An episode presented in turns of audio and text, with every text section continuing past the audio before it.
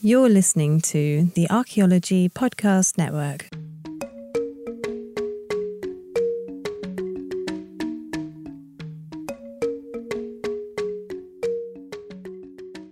Welcome to episode 93 of a Life in Ruins podcast, where we investigate the careers of those living a life in ruins. I am your host, Connor Johnen, and I am currently joined by my co host, Carlton Gover. David will trickle in as he normally does at some point during the interview. In this episode, we are lucky to be joined by Dr. Richard Adams. Dr. Ri- Dr. Adams personally spoon fed the archaeology Kool Aid to, to me at Colorado State University, and he knows both Carlton and David. We wanted to have him on to discuss his work in Wyoming, his work with Dr. George Frison, and his outlook on teaching. Dr. Adams, how are you doing on this lovely Monday? Hey, Connor, it's great to be with you. I want to thank you guys for the invitation. Yeah, man, of course. Cool. It's a pleasure, pleasure having you. I think the last time I saw you, I was moving to Boulder and I was mm-hmm. dropping off my U-Haul in Laramie and I stopped at a gas station off of I-25 yep. and you were yep. walking out of the bathroom as I was walking in because you were heading to the airport to fly somewhere. That's right. That's right. That, that was a while ago yeah, man, like four years at this point. So, just kind of starting starting off this episode, what were your first experiences in anthropology growing up? Like, were you, you know, as we say, like a dinosaur kid, a history buff, or a nature nerd? Like, what was that initial draw that kind of uh, inspired that passion for archaeology? There were a couple things. I was a nature nerd. My mother self taught herself how to hunt for mushrooms. So we spent all summer hunting mushrooms in Wyoming and experimenting with ones, and that taught me to look at the ground. And then in the, the fall and in the winter, I was living in Chicago, and my dad and I would go to Maxwell Street, which is a world famous flea market where all the wares were spread out on blankets on the ground. And we had specific targets. We were looking for brass doorknobs, and striker plates and hardware and things like that. So we move it on a fast clip, and he was look, looking for these specific things. So you scan an area and find that. And I realized a while ago that, that that's where I got my eye for looking at things was looking at the ground for either for mushrooms or for bargains. And then apparently I was an anthropology nerd at a young age. I do not remember it, but one teacher and one neighbor both predicted that I would become an anthropologist. And uh, they were right. My high school social studies teacher said I'd be an anthropologist. And my next door neighbor, who was a psychologist, predicted that I would become an archaeologist. And they were both right. So it was destined. But then in 1971, you guys remember that, right? 1971. Of course. 1971, I was I was in eighth grade, and my mom was trying to get rid of me because I was an unruly teen. I wasn't an unruly teenager. I was just I was a young young boy. You know, we're all assholes, and she was trying to get rid of me. And she found this archaeological excavation run by a high school social studies teacher down in central Illinois near Dickson Mounds. And she sent me on that. And I had a wonderful time being, you know, scum labor that, that we were as volunteers. The first thing we had to do was move the back dirt pile because the, the features were under it, you know, standard archaeology. And I remember doing that. And I remember being with a bunch of city kids and one of the city kids peed on an electric fence, which caused quite a bit of hilarity uh, for all of us who knew better than that. and what I really remember about that particular summer, early summer in 1971, was there was ditchweed growing in in the ditches in central Illinois. It was as ditchweed does. Yeah, it, it was hemp, but I didn't care. It was 71. And there, there was also a blonde named Bonnie. And, and I was after her. So, you know, that, that set the stage for it. And then the big defining moment came in 1974 on a Sierra Club Forest Service trail maintenance pro- project in the wilderness in the Absaroka Mountains near Brooks Lake, Wyoming. in the Togwotee Pass area. And again, my mom was trying to get rid of me. At this time, I was 17 and I was a real pain in the butt. And she was trying to get rid of me. And I went on this uh, Sierra Club trail maintenance project. And we were rerouting a trail. And during that project, I was grubbing out a new section of trail when I whacked a soapstone bowl that was upside down in the dirt. And it flipped up, and there's this soapstone bowl. It's truncated, it's sliced in half, not by me, but it broke in the past. And I looked at that and I looked at it, and I was pretty sure it wasn't pottery because my mom had taken me all over the Southwest and I'd been to Mesa Verde and Chaco and that. But I didn't know that rock was so soft you could carve it. And the, the day after I found that bowl happened to be the day that Richard M. Nixon resigned as president.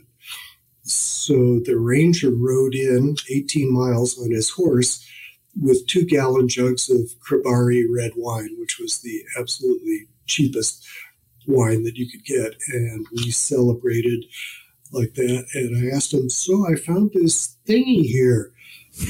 And he goes, Go ahead, kid, keep it. You know, we were all the whole country was in a good mood. We thought we thought that uh, sanity had returned to the uh, the United States. How wrong we were, but we re- we really thought that things would improve. And so he let me take that bowl back, and I packed it out those 18 miles, and it sat on the mantelpiece until I failed college a couple of times, flamboyantly, and and then I got to the University of Wyoming at the tender age of about 27 or so. And I walked into the anthro department and saw soapstone bowls in the museum. And then there was a flash, and I knew what I was going to do after that.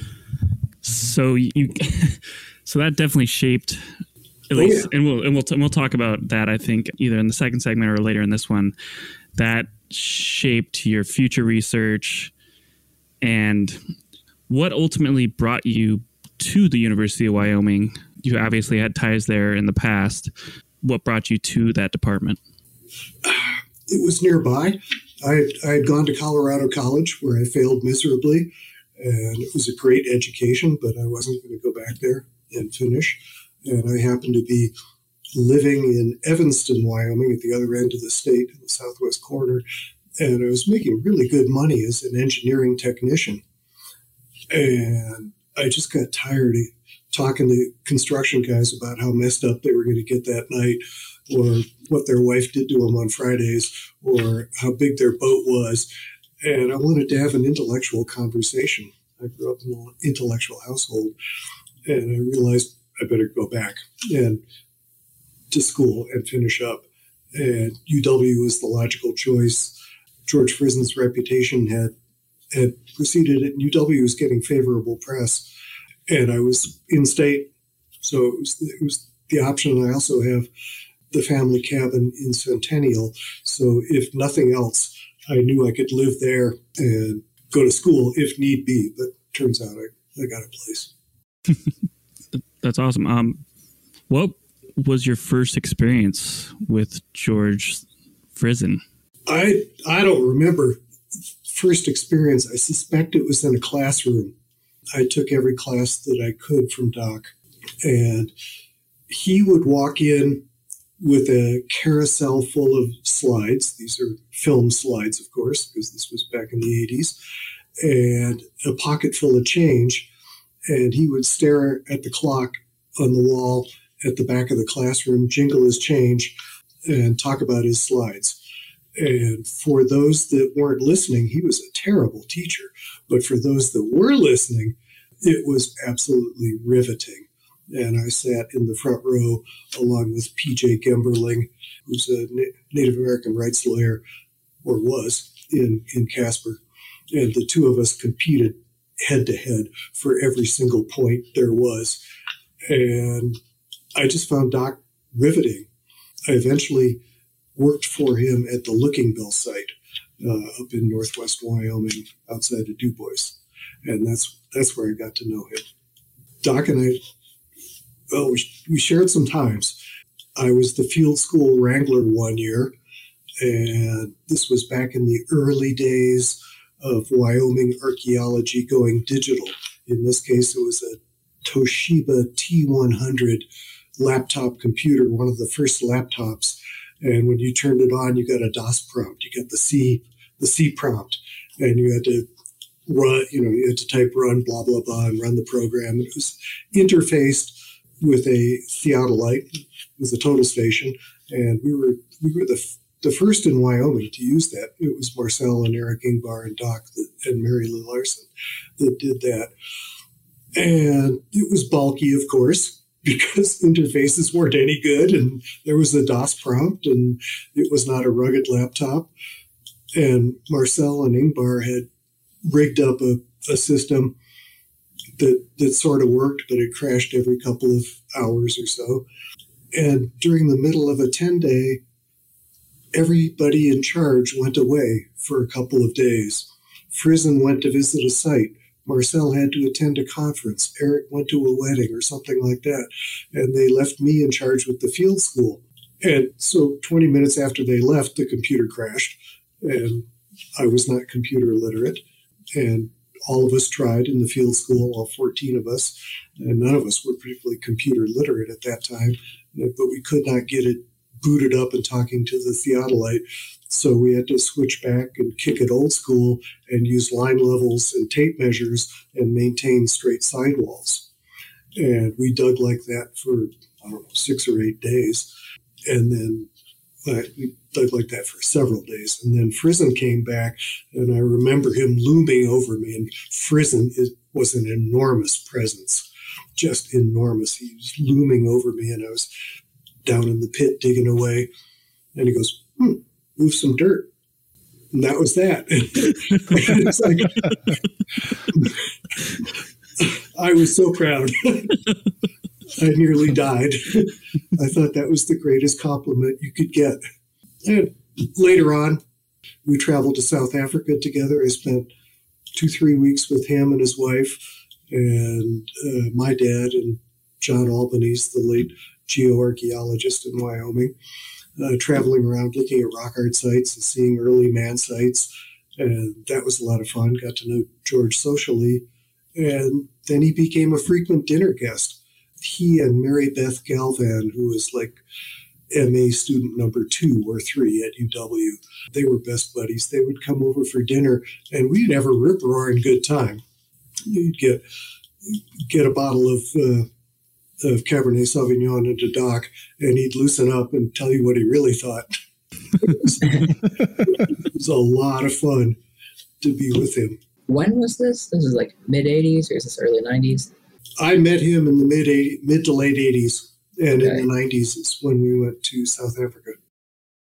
Um, let me ask you this: Back in the day, there in the '80s, what was archaeology like? as David Hurst Thomas put it, the cowboys of science. You know, everybody was wearing right. a straw hat, a Levi's jacket, and surveying in uh, cowboy boots. And there was uh, there was probably a bottle nearby or stashed in the pickup truck. And there were a lot of field judgments and a whole lot of walking and a whole lot of partying. And I got in on the tail end of that. Okay. I guess we can't go into too much detail with the partying, but I've just always wondered what 80s archaeology was like because going through, you know, site reports and curation and artifact, you know, forms from back then, it's like, what was going on? But yeah, all, all I envision is like tube tops and cowboy boots. You're not far off. you are not far off. You know, things really haven't changed that much you, you'll still see some of that today. There was a different attitude. There were actually a lot of cowboys in archaeology. Many of the contract archaeologists that I learned with when I was just starting out were river guides and ski instructors and did archaeology to pay the bills when there wasn't something. So one guy just lived out of his truck and he'd, he'd go to Steamboat and teach skiing in the winter and do archaeology all summer long. So there, was a lot of a lot of freeform there. Graduate students were further and farther between at the time, and of course there was the the big push towards science you know, the Binford, the New Mexico Mafia, uh, Eric Ingbar, Dave Rapson, and all the people influenced by Lou Binford down at New Mexico came up here and made us much more explicit and scientific. So you kind of you worked through that transition where you were where I mean obviously you were using technology early on. Yeah. But you know it had to be very interesting to be part of that as that wave goes through of Lou being Lou Binford, you know, loud, pissing everyone off, but also writing these really good articles about how things should be more scientific and etc. Was that was it was it really interesting to watch that happen or? Oh, it was. It was. There were adherents here. Uh, everybody was an adherent, with the exception of the older professors. Like Frison saw the benefit of it. Uh, Chuck Greer was an early adapter because he went to New Mexico. But some of the older archaeologists were still seat of the pants cultural historians like that. But for the most part, Wyoming embraced it wholeheartedly. Unfortunately, at the same time, haven't let it go since. you said it, dummy. haven't let it go since. It kind of alienated the public at the time because they were really explicit about hypotheses and hypothesis testing, and the public wanted to see cool stuff and know what was happening on their land, and that hasn't changed at all. So it was a fun time.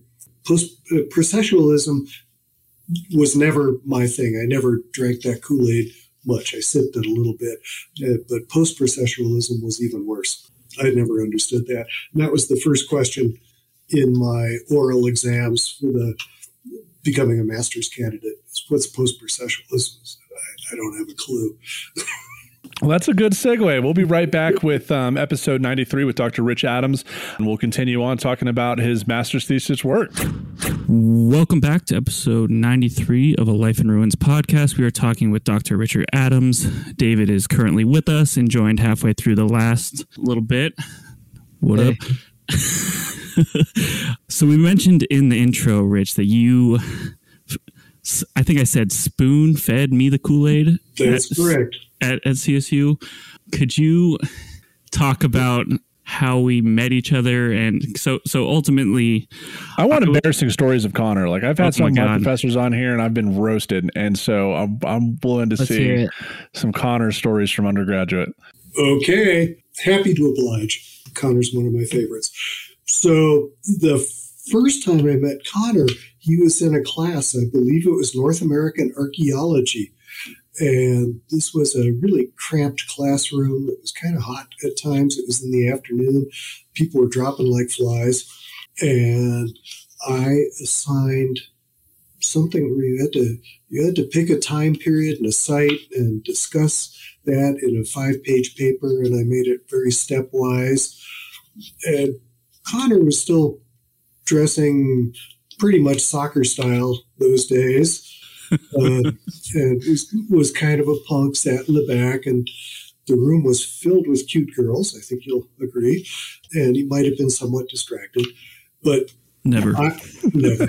I remember Connor. No, I remember he wrote his paper on Danger Cave, and that might have been your second anthropology class.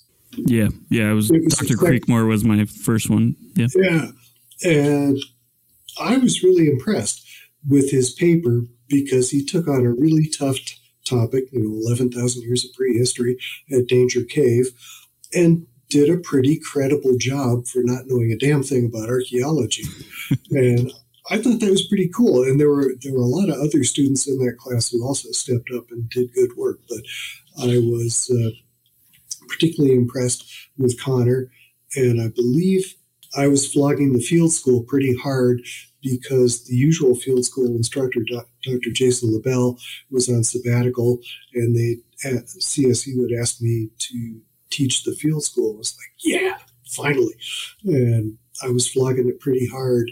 And a couple students came out of that field school uh, who've since gone on Connor being one of them, Hallie Meeker, who's an archaeologist in her own right.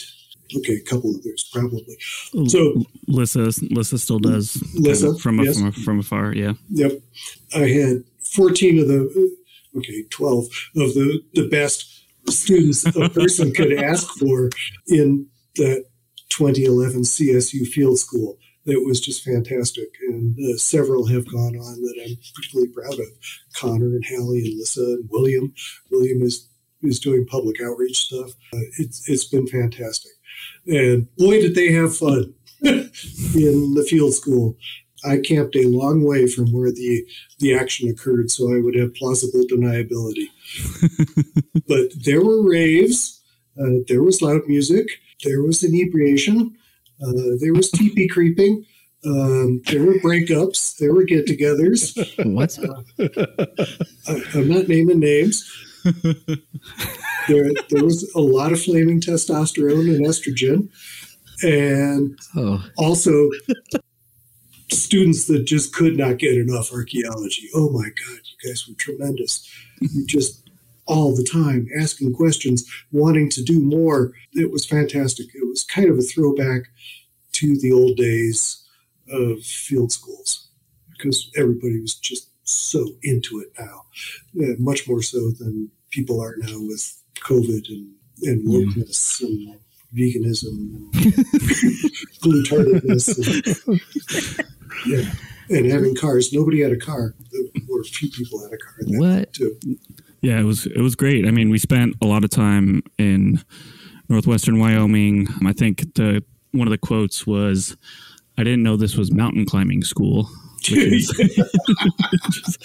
Rich Rich put us through the ringer. I mean, he he was really focused on. He wanted to show us cool stuff, but he also wanted us to hike and be aware that this is going to be your life. You're going to be a field tech at some point, and you're going to have to put the work in and be able to hike over mountains, whatever terrain was occurring. So I think that was that was super important.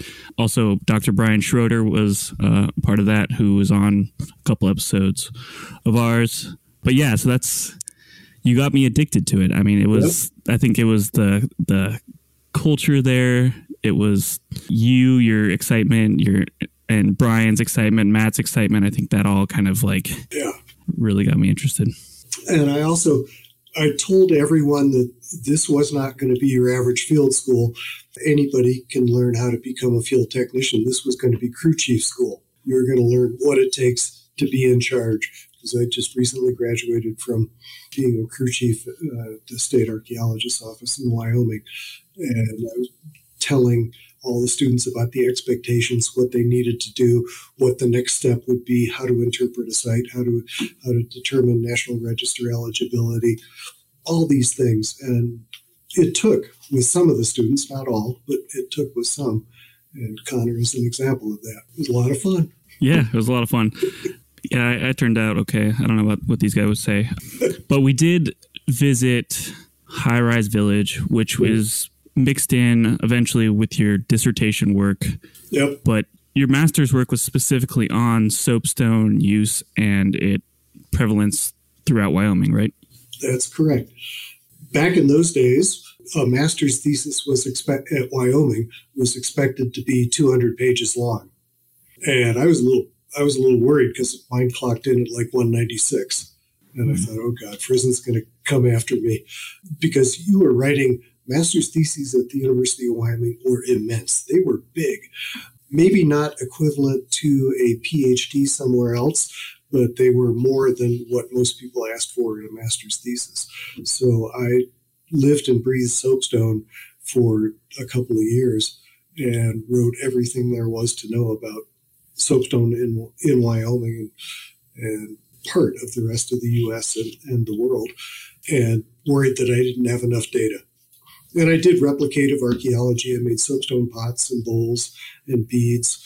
I tried to incorporate all four fields because UW is a four field school, and I worked long and hard to find a Shoshone word so I could say I did a little bit of token linguistics in there.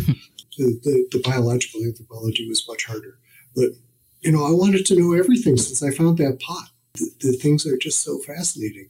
No soapstone bowl had ever been dated when I started.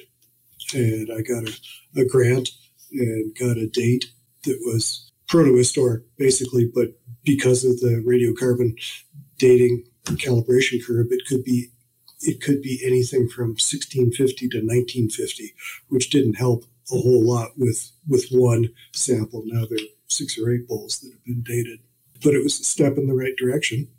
I tried replicating the manufacturing marks that you could see on soapstone bowls using hatchets and knives and saws and stone tools and bifaces. And it, it turns out that you can actually analyze some of the most recent history of a soapstone pot by looking at the manufacturing marks. And a good third of them have metal tool marks on them, suggesting that they were made during the proto-historic or historic periods. I had fun. I'm, I'm sure two other people have read it. You know, every time there's a soapstone art, artifact found in Wyoming, I get called uh, to look at it. They're still fascinating because the residue on the inside of a soapstone bowl should preserve the last few meals that were cooked in there. And there's some fascinating stuff that Matt Stern has done with residue analysis on soapstone bowls. And they actually found the ingredients of a traditional northern, not northern, yeah, maybe northern Shoshone meal of pine nuts, fish, and onions in a soup. And they, that, those are the, the fatty acids that they identified using chromatography, something like that. And so it's cool. It's a, it's a lot like what you can do with uh, analyzing the interior of a clay pot. Hmm. And also, final thing, don't get me started on soapstone. Soapstone bowls were seen as the possessions of women. Dick Washakie, who was Chief Washakie's grandson, said that soapstone pots were the possession of women and they were handed down from mother to daughter and never traded. Which, if that's true, it's one of the few durable archaeological artifacts that we can in Wyoming that we can associate exclusively with women. So we should be studying the heck out of them just because of that. They were also made for trade, but oh well. Hmm. It was a good story when Dick Washakie said it. I guess in hindsight, in your opinion, what would be the purpose of a 200 page thesis versus like why do you think we I mean, there's obvious reasons why we turned that condense that but yeah. To prove to george you could do it. Okay.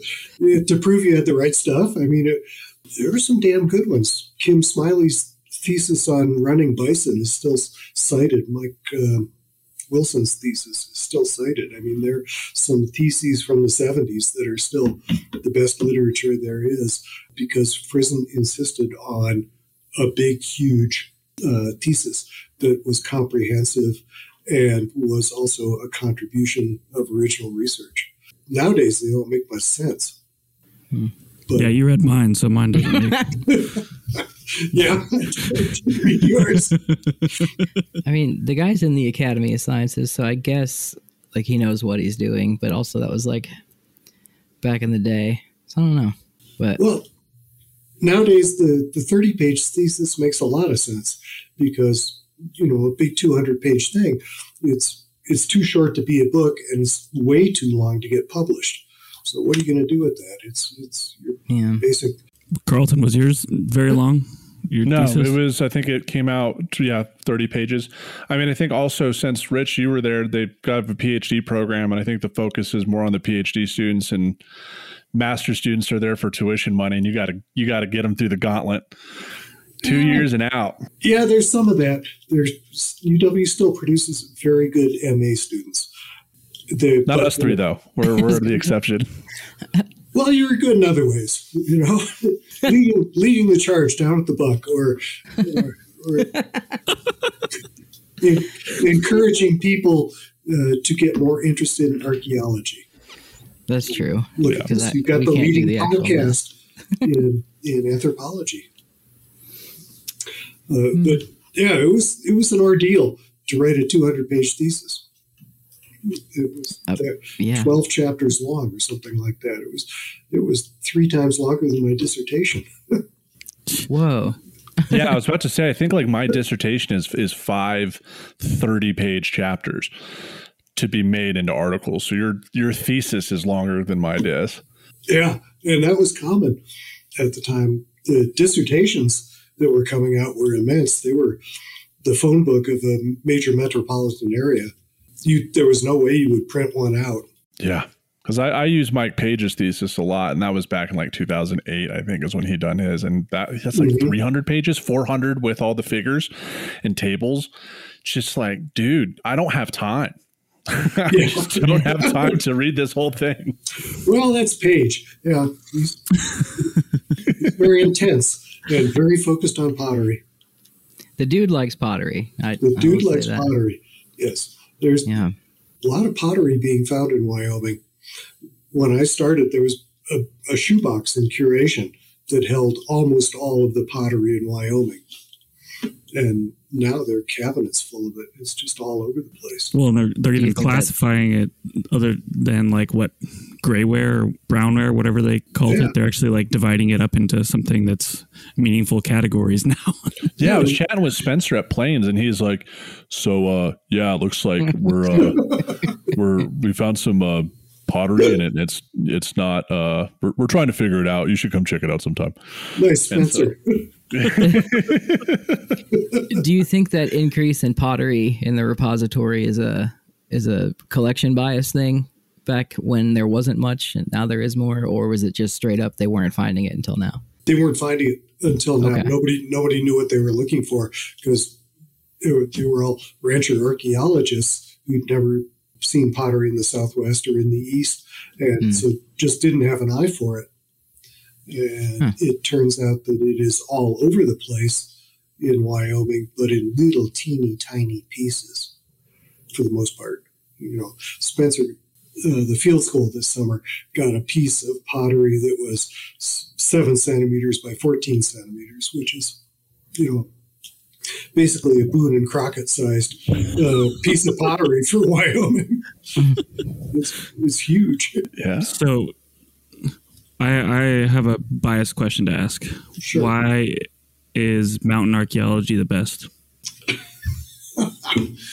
in field school, when I was in field school, there was an older guy that was in field school with me. His name is John Lund, and he was an architectural engineer, but grew up a, a pot hunter all throughout Wyoming. And he put it best. He said, every day spent above 10,000 feet doesn't count for your three score and 10. It's a free day. And that's one reason why mountain archaeology is the best, is because days spent above tree line are unbelievably precious and they're so wonderful. And it was it was all mountain archaeology wasn't exactly brand new, but we were going into places where no archaeology had really been done. And what we were finding was just truly extraordinary. You know, Will Houston was probably the first mountain archaeology. That was his master's thesis at Boulder in like 67 or 65. And then James Benedict with the Front Range did amazing mountain archaeology. George Frison did a whole bunch there. He went on a pack trip in the Pinedale side of the winds and recorded a bunch of sites, just, you know, dots on a map and one sentence description there. But his dots were accurate and there really wasn't much done. What's his name? Haydenfeld, the guy who you did your your thesis on. He was real cutting edge, never did anything with it, but boy, he was way ahead of his time. Yeah. It's you know, part of it is the Sierra Club and the Wilderness Act, their definition of wilderness as an area untraveled by man, where man is just a visitor. Despite the sexist language, that still persists today. Uh, you think of wilderness areas, oh, no humans were there. Well, the hell they weren't. You know, they were all over. The site density up above tree line in parts of the Wind Rivers is as high as the site density in major oil and gas fields in southwest Wyoming. I mean, they're just sites everywhere. And we, we were just ignoring them. I asked my field school instructor, Eric Ingbar, who set up the SHPO database and was a real cutting edge archaeologist. I asked him, So, what's the definition of a site?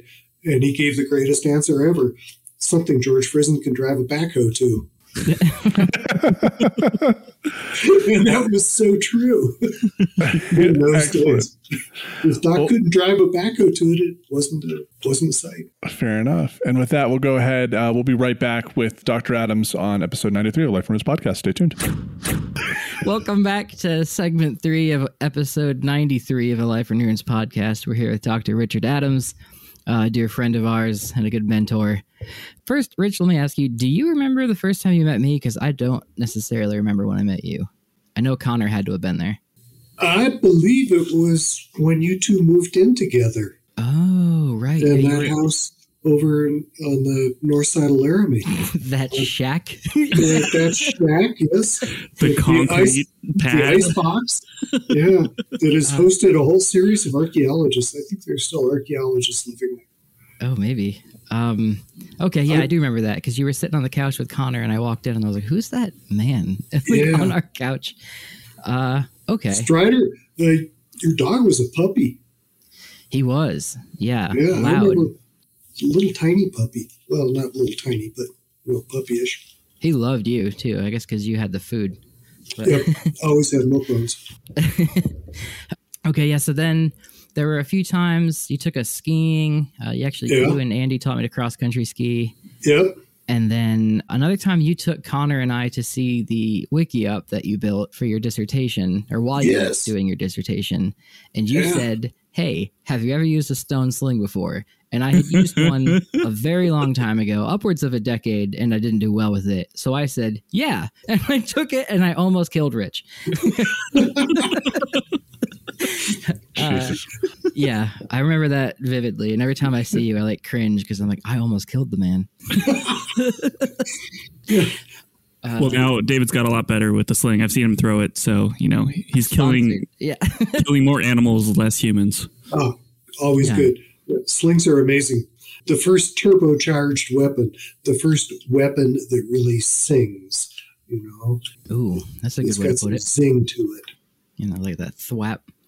Yeah, I guess I got I really got to know you at uh La Prele because you were like kitchen yep. like doing that stuff. Kind of just I've like heard so much about your breakfast burritos, man. I've never Oh, had yeah. one, but Oh. Jesus, people will not stop about the rich breakfast burrito. It's it's not that though. It's his whole cuisine. It's like a Yeah. it's a whole it's a culinary experience in the we field. had pho in the field. Like, Yeah, yeah, yeah, fun in the field. Don't you always? Yeah. I had yeah. a sole in the middle of nowhere, Wyoming. handmade Yeah. ice cream. Yeah, Yeah. yeah. It's Yeah, you do a good job with that. Also, the first time I was at La Prele, I wasn't on the KP list at all, and I was there for like a week. And I was like, "Hey, Rich, I'm not on the list," and you were like, "Uh, I see your name," and then you just like let me not do any KP, which was nice. oh, I wonder why that was. uh oh, yeah. What was I gonna say next? Right. So another time after we got to know each other, you had me come give a lecture for you at Colorado State. And where were we going with this, Connor? There was a So so I've I've heard from a bunch of students and I've been inspired. A lot of folks have really glommed on to you and, and really appreciated your teaching style. And could you? I, we really want to talk about how you make archaeology right. digestible, approachable for you know an intro student who was sitting in the back of the class staring at women, and it was a military building that was like six thousand years old, and you know there's like hundred degrees. I might have been Yeah. sleeping. You know, how, like how did you enthrall me to you know be interested in archaeology? Same way David did when he did his master's defense and when he came down to CSU. Uh, you have to talk to people like people. You can't you cannot uh, talk down to them, and you have to make it exciting. Being a college dropout, a kind of repeat college dropout, I had strong ideas about how pedagogy should work. Ooh, I used a big word. Okay, how pedagogy should work. And I taught as if I wanted to learn the material. And that was that. I just wanted to make it fun. Most of the people in the classes I taught were non majors, and that's still the case in the intro classes. And there are some things you want to impart to them, the big lessons, and you want to make it as fun as, as possible, and you want to make it memorable because, as as David knows, he's a master of it. If you are laughing, you are learning because you saw something in a new light. If suddenly you see something and it makes you laugh, you just learned a new thing. And, you know, what could be funnier than human foibles? And we've always been, we've always been creating folly all throughout prehistory. You know, imagine Göbekli Tepe, you know, the 11,500 year old megaliths in Turkey. But what the heck were they thinking? They weren't growing any crops, and yet they're erecting 20 ton boulders. It had to have been like Lollapalooza. You know, it had to have been some strange gathering where people are like, well, we're just making it up, but let's stick up a bunch of rocks. We don't have any way to feed these people, but you know, uh, you, you got to put people back in the past and make it interesting. Yeah. To do that. And David's master's defense on the size of projectile points versus the delivery device was pee in your pants funny and cutting edge research. And he, I think you did it twice at CSU. Yes, for the big class and then for like a smaller class. Yeah. And, you know, I got requests after that. Bring David back. Oh, yeah. I want to hear more stuff like him. He's actually funny. Could you uh, give us the title of your your talk, David? It has since changed. Bob requested it be changed, but I don't want to. Uh, projectile dysfunction. um, yeah. Yeah. It was apt. Yeah. But yeah, I, I would agree, Rich. And I did learn a lot of that from you. It's just like you connected with the students and like, I don't know, you just kind of looked at them as if, I don't know, it's interesting because it's how you approached Connor and I. Like you and Connor had this relationship that I, you know, wasn't part of at first. Like you- you'd known Connor longer than me.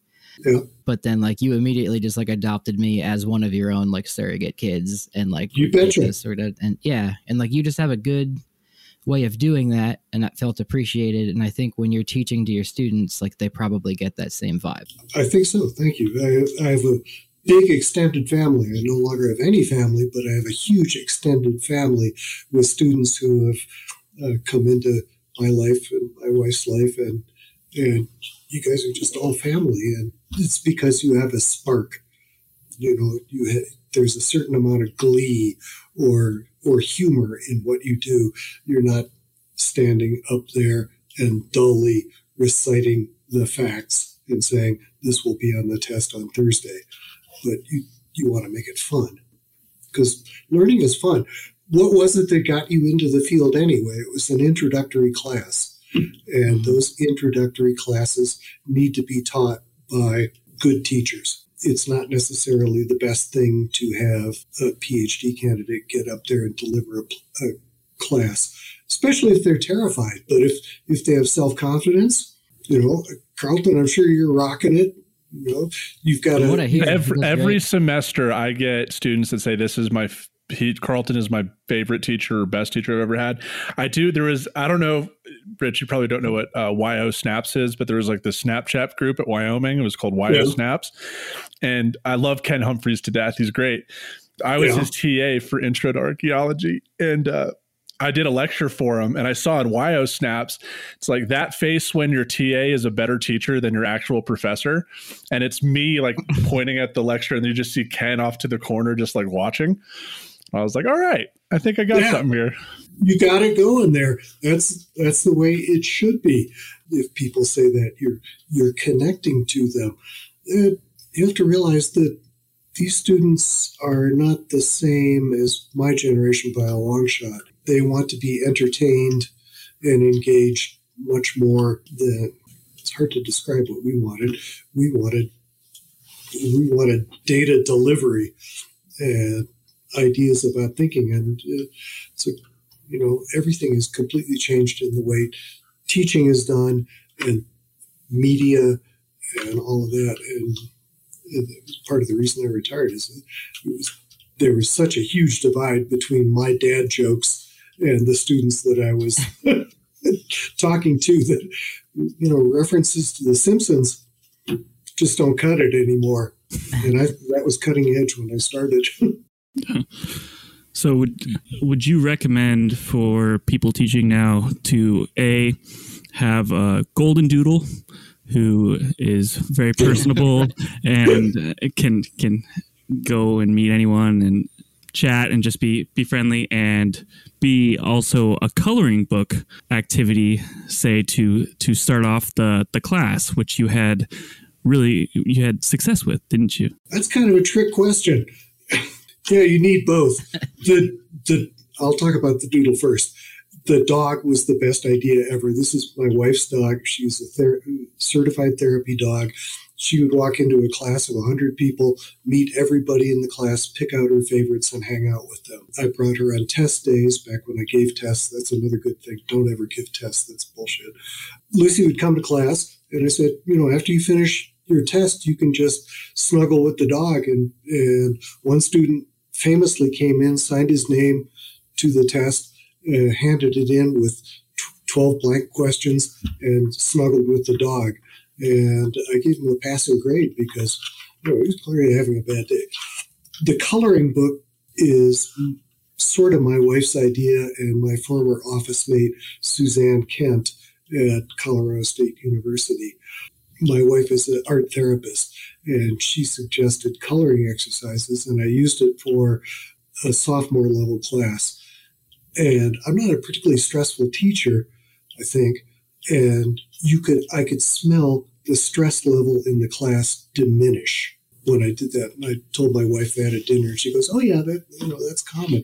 We should do more of that." So I started including more and more coloring exercises. I went online, looked for line art and anything I could to make weaponize and turn into a coloring exercise. And everybody had to bring colored pencils. And then Suzanne Kent, my office mate at CSU, said, You should meet my husband. He's a graphic artist. And I went, Yeah, sure, okay. Uh, you guys should do a coloring book because I had confessed to her that that was, that was my goal. And we met at an office party, and he liked the idea and he mocked up a drawing with the information that I gave him. And it's like he could see into my mind. Brian is truly extraordinary you know, okay, the book has sold three copies, but still, it is the most lavishly illustrated, factually correct, and only world prehistory coloring book that there is. And I think that it is a way to engage with students.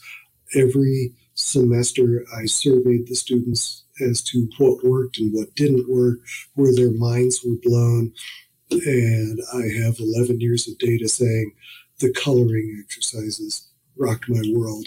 They really helped me get a handle on prehistory and they made the class enjoyable because if I was droning on, and I tend to, well, not everybody can teach well every day, they could spend the time coloring inside the lines very meticulously. And if I was on fire, then they could just sign their name and scroll red all over it and hand it in. And it's also for you future teachers and those of you who are teaching, it is one of the few non metric ways of getting to know your students. You learn something about them by the colors they choose, where they choose to color, how thoroughly they color, and whether or not they append anything to the uh, the drawing itself. A student who is now at University of Nevada, Reno, studying with Jeff Smith, uh, Erica Bradley, turned a picture of Mesa Verde into a hot tub scene. She took a Makah whaling ship and turned it into a, uh, a starship. I mean, it was just unbelievable. and she's in the MA PhD program and teaching her first class right now. So I'm all for coloring, and I have data to back it up. It's sitting on my shelf right now. Ah, so there are only two other two other copies unaccounted for. I have one too. I, I think I have two copies. Nope. Well, the publisher, the publisher did not do us any great service. Yeah, when is it going to be back in stock? Yeah, no, probably never. Oh, damn it! Yeah, it's a, it's a, a total disappointment. Uh, they only So print. It's an as needed print job, so they won't they won't print off copies until they get a request for 10 or 20. Sweet. Do you have some PDFs I could have? That's a bummer. I think you signed mine and said good luck with how and why, uh, if I remember correctly on I believe so. Yeah. Yeah. So You said uh, on mine. You said good good luck in your job in accounting. Damn. Sorry, Connor. Ooh, yeah. man. You know, you're pretty focused on that middle class existence. Uh, Mm. but you, you definitely drank the Kool Aid. You couldn't stop. Yeah, still here. Well, Yeah. we'll put we'll we'll make sure to put the link for the publisher of, of the coloring book in the show notes down below. So if anyone that is listening to this wants a copy of the coloring book, if you get a bunch of people to order some copies, they'll print some more. So maybe we can get a couple more, uh, a couple dozen more printed out for you, Rich. Wow. I don't know how many copies of the Fifth Beginning we've sold on behalf of Bob Kelly, but we he Right owes us some royalties at this point. yeah, On that note, Rich, it's been an absolute pleasure having you on the podcast. Um, this was really fun. We're super excited to have gotten you on, man. So before we end the show, what are a couple sources, these could be books, articles, videos that you would recommend for anyone interested in in the topics that we talked about tonight? So like mountain archaeology, paleo Indian. What are some things you'd suggest to our audience? Oh boy. George Frison's Survival by Hunting. If you have not read anything by Frison, start with that. It is the most accessible book he has written that talks all about his experience as a hunter and an archaeologist. And it's, it's just fantastic reading. I, I gave away dozens of copies to landowners throughout Wyoming. Anything by James Benedict. They were all self-published by the Center for Mountain Archaeology or something like that, but there, there's still plenty available like that. He is the father of mountain archaeology. He had a PhD in geology, I think, from Wisconsin, and was just one hell of a scientist. Just one hell of a scientist, and he spent more time up in the mountains than all of all of the rest of us combined. Just fantastic.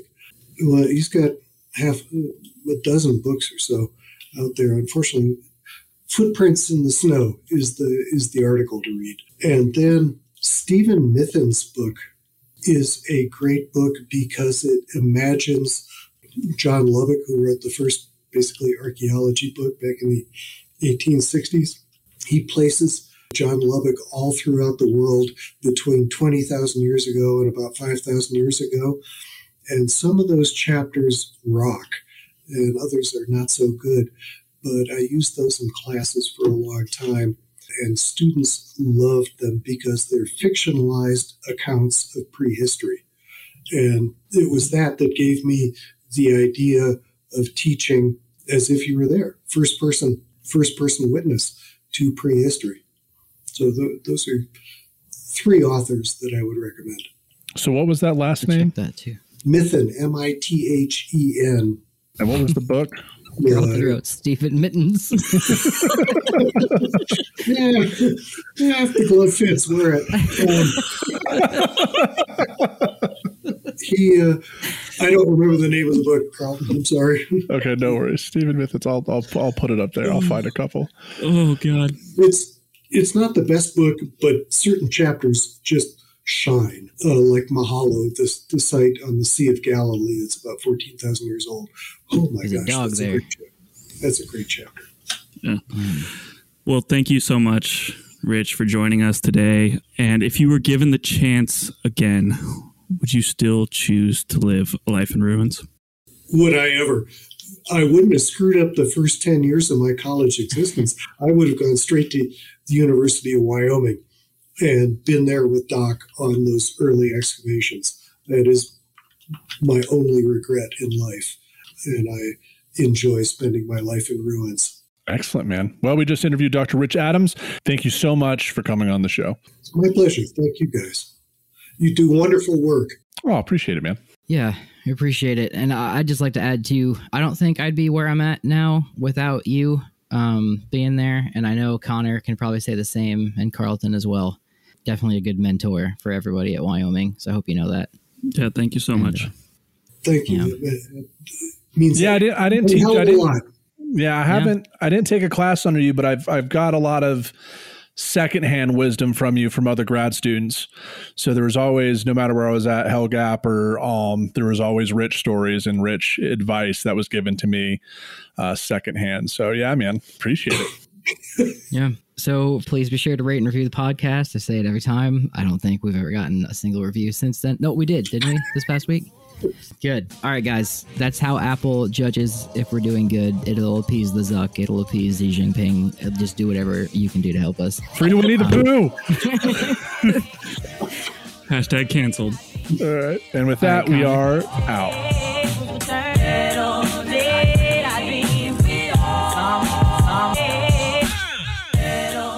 Thanks for listening to a Life in Ruins podcast. You can follow us on Instagram and Facebook at A Life in Ruins Podcast, and you can also email us at a life in ruins podcast at gmail.com. And remember, make sure to bring your archaeologists in from the cold and feed them beer. All right, Rich suggested this, and it's a quote from Agatha Christie or her husband. Rich, who was the, who was her husband? Max Mallowan. Who was an Egyptologist, right? Yes. Okay, okay. So the quote is An archaeologist is the best husband a woman can have. The older she gets, the more interested Thanks, she becomes. or more interested he is in her. Yep, exactly. Yeah. I've heard that one. That's a good one. That is a good one. Yeah. Do you know they're making a movie about Death on the Nile now? Oh wow. Yeah. All right, and with that, we are we're out.